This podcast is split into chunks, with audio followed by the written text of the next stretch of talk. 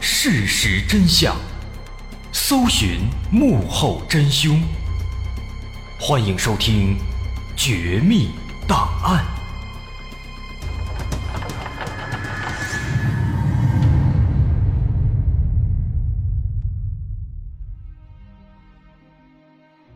还原事实，探索真相。欢迎继续关注《绝密档案》，我是大碗。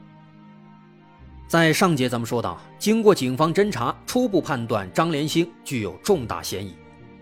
然而就在此时，何开美的小姑子却收到了一封表哥寄来的信，信里说何开美已经安全来到东北，夫妻已经团聚。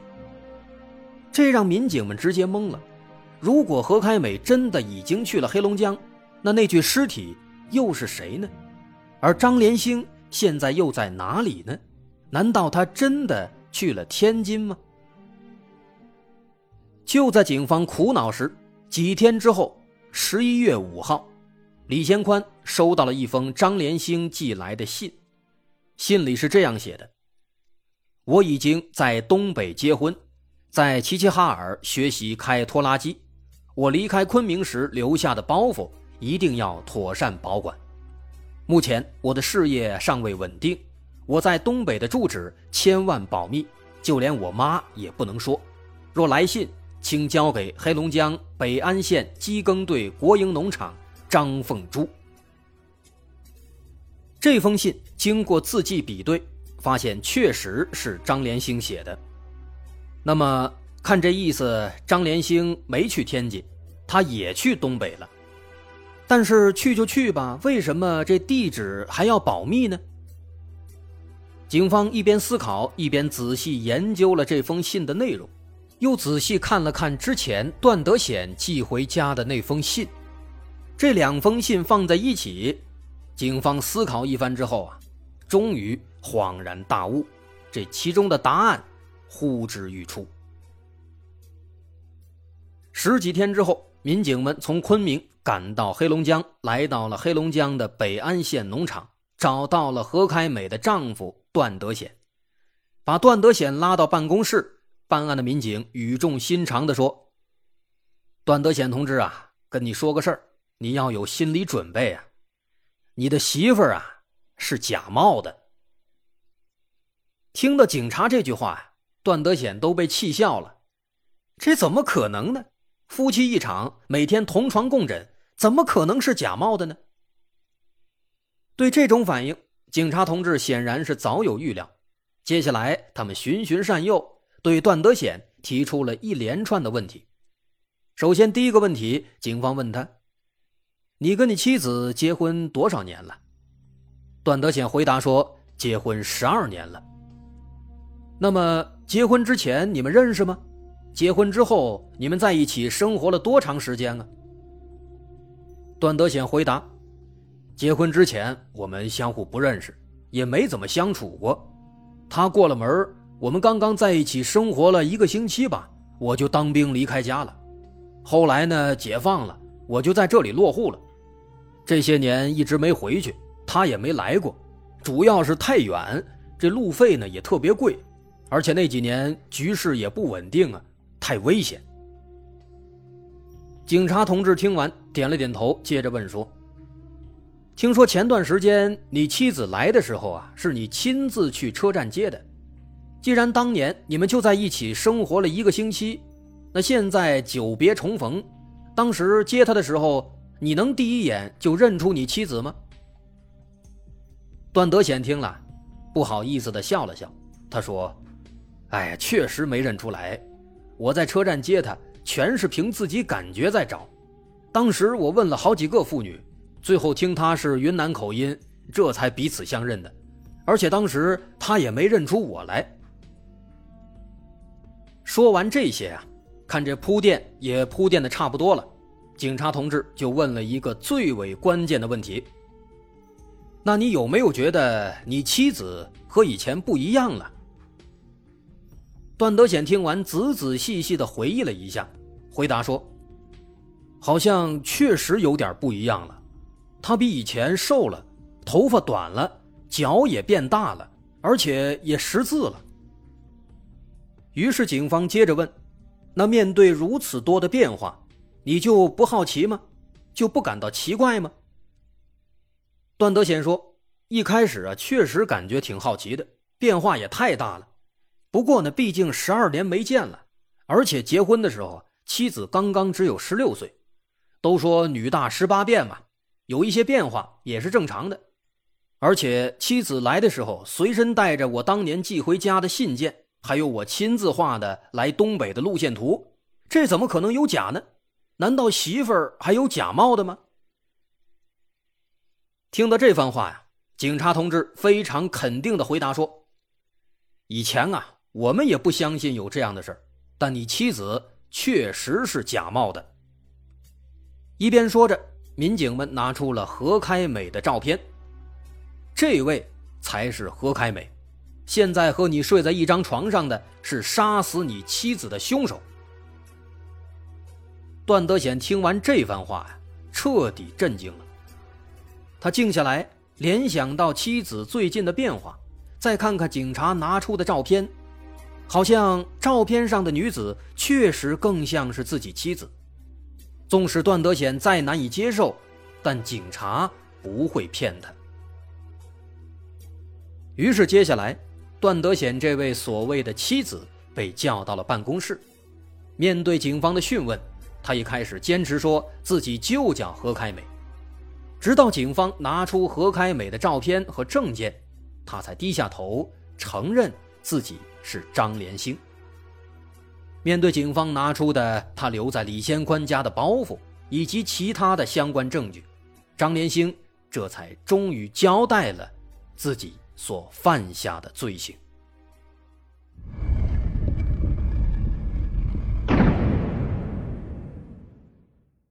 这事儿啊，还得从何开美和段德显这对夫妻说起。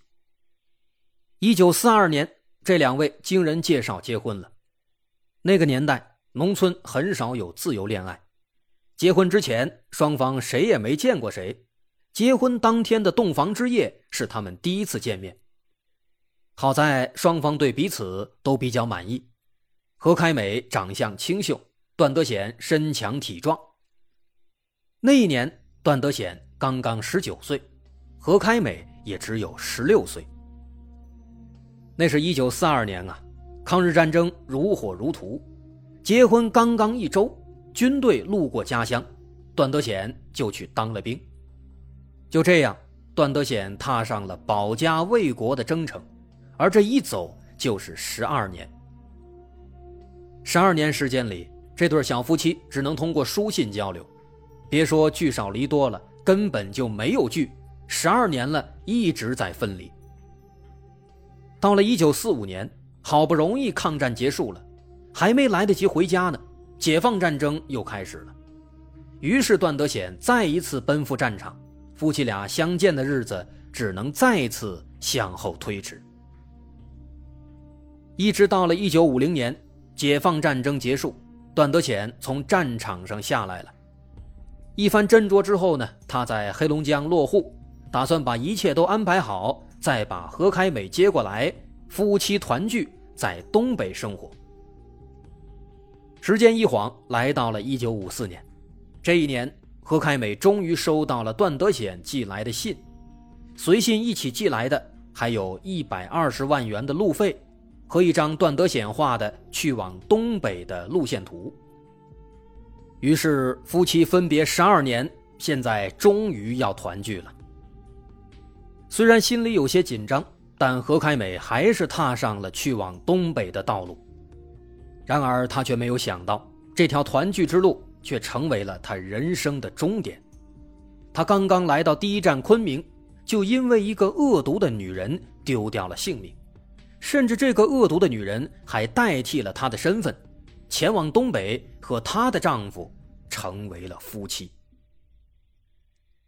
这个恶毒的女人当然就是张连兴。其实，在此之前，张连星根本就不认识段德显，那他为什么要杀害人家的妻子，还冒名顶替和段德显一起生活呢？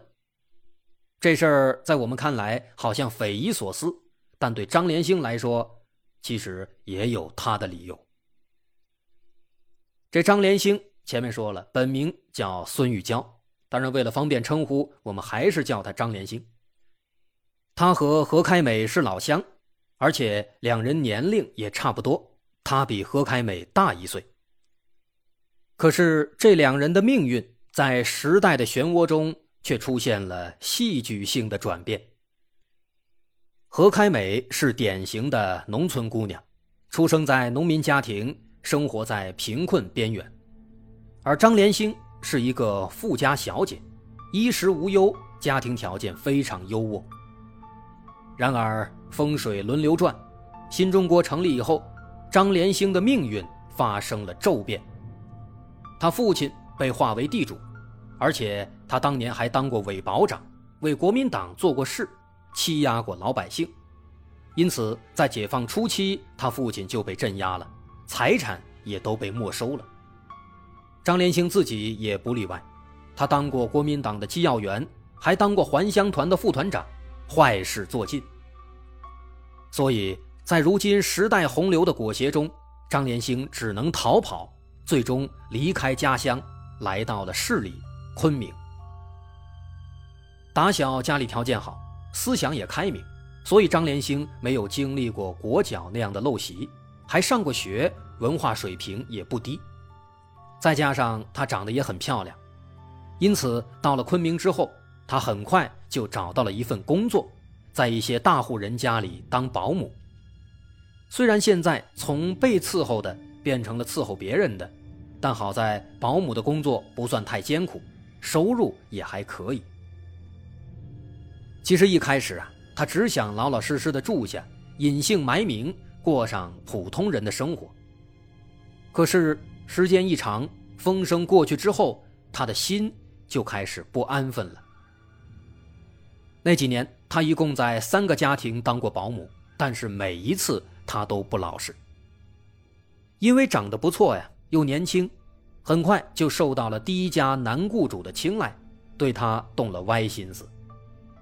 张连兴呢，一直都寂寞难耐，自然就半推半就，欲拒还迎。而时间一长，相处久了，他甚至想鸠占鹊巢，想转正成为女主人。但说实在的，在那个年头，请得起保姆的都不是一般人，女主人也都是大家闺秀。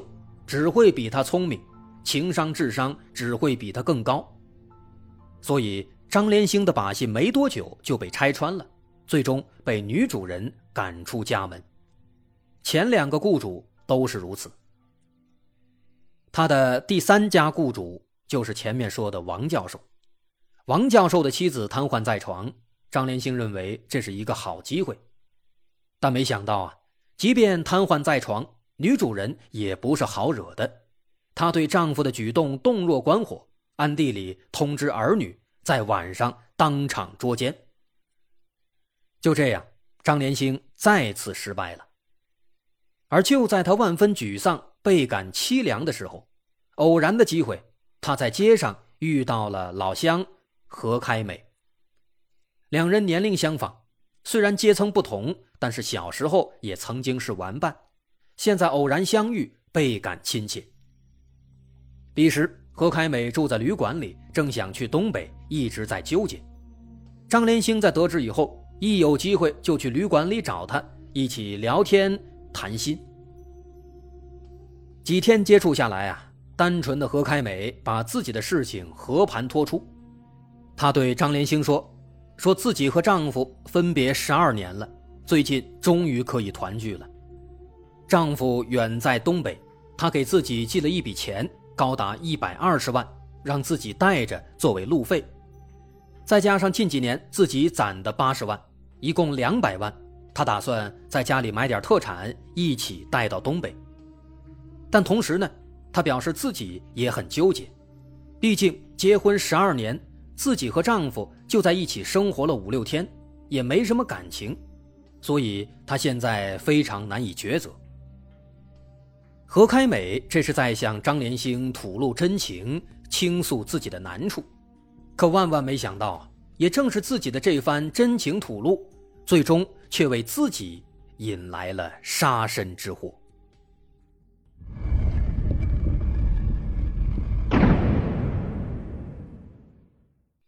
听了何开美的诉苦，张连兴的心里说不出的羡慕。他认为何开美现在的纠结，甚至有点凡尔赛了。至少他现在比自己的情况要好太多了吧？反观自己，现在只能躲躲藏藏、风餐露宿，非常可怜。而何开美呢，没有什么心眼儿，看张连兴确实比较糟糕，还好心的劝他，并且告诉张连兴。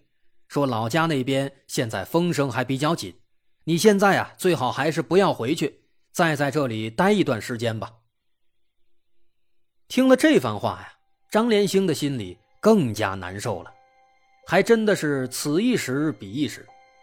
想当年自己是堂堂的千金小姐，现在呢却成了过街老鼠，而穷人家的小丫头现在却无比幸福，远在东北的丈夫一直在惦记她。还专门寄了一百二十万作为路费，而她呢，竟然身在福中不知福，还在纠结要不要去和丈夫团聚，真是人比人气死人啊！没办法，谁让人家的运气好呢？张连兴一边感叹着，忽然他意识到了一个非常严重的问题。老话都说人心隔肚皮，这何开美表面上叮嘱自己。说家里风声太紧，让自己继续在昆明待着。但是举报都是有奖励的，他会不会去举报自己呀？如果自己听他的话，继续在昆明待着，他一举报自己不就完了吗？想到这儿啊，张连兴突然觉得，这何开美是一个定时炸弹啊！自己真的是倒了八辈子霉，偏偏遇到他了，这可怎么办呢？他要举报了，这不就全完了吗？难道自己要继续逃跑吗？张连兴苦苦思索了一个晚上，最终他想到了一个邪恶的计划。干脆啊，一不做二不休，杀掉何开美，免除后顾之忧。然后呢，他不是带着两百万的人民币吗？干脆就拿上他的钱，然后冒名顶替，以他的身份到东北。去过新的生活。现在看来，这个计划是很荒唐的，但在那个年代，其实有非常高的可行性。最关键的原因就是何开美和她丈夫之间非常陌生，十二年没见了，跟陌生人没有什么区别。而且她和何开美个头差不多，又是老乡，老家的事情都很熟悉，这都是天然的优势。说干就干，于是第二天，张连兴说自己也要去天津找亲戚，正好可以跟何开美一起走，所以才有了后面何开美和张连兴一起去退房，后来又住到了黄土坡村的那家旅馆里。在案发前一天晚上，张连兴假装非常热心的给何开美买了一个烧饼，作为第二天早晨的早饭，但实际上。他在里面偷偷的放了毒药，所以案发当天早晨，旅馆服务员看到何开美好像非常虚弱，实际上那个时候他已经中毒了。后来，张连兴扶着何开美来到水沟旁边，把她推进水里，活活淹死。再然后，张连兴拿走了何开美的行李和钱，成为了何开美，登上了去东北的火车。和段德显团聚了，分别了长达十二年。段德显对妻子的记忆早已模糊了，对眼前的妻子没有丝毫怀疑，一起甜甜蜜蜜的生活了五十多天，直到警方出现在他的面前。可是法网恢恢，疏而不漏啊！张连兴万万想不到，自以为干的神不知鬼不觉。却被两封信暴露了身份。至于对他最终的判决，有人说他是被判了死刑，被枪毙了，但这也只是听说，没有查到确切的判决结果，毕竟年代太过久远。不过不可否认的是，他一定已经受到了法律的制裁，毕竟除了杀人，他同时还是一个敌特分子。那纵观这起案件，最可怜的。还是死者何开美，苦苦等待丈夫十二年，守了十二年的空房，眼看着就要夫妻团聚了，美好的生活即将到来。可是还没走出昆明，就被恶毒的张连兴所杀害。这一连串的遭遇，也让人感慨万千。我是大碗，今天的故事就说到这儿。如果您喜欢，欢迎关注我的微信公众号，在微信搜索“大碗说故事”，点击关注即可。感谢大家收听，我是大碗，咱们下回再见。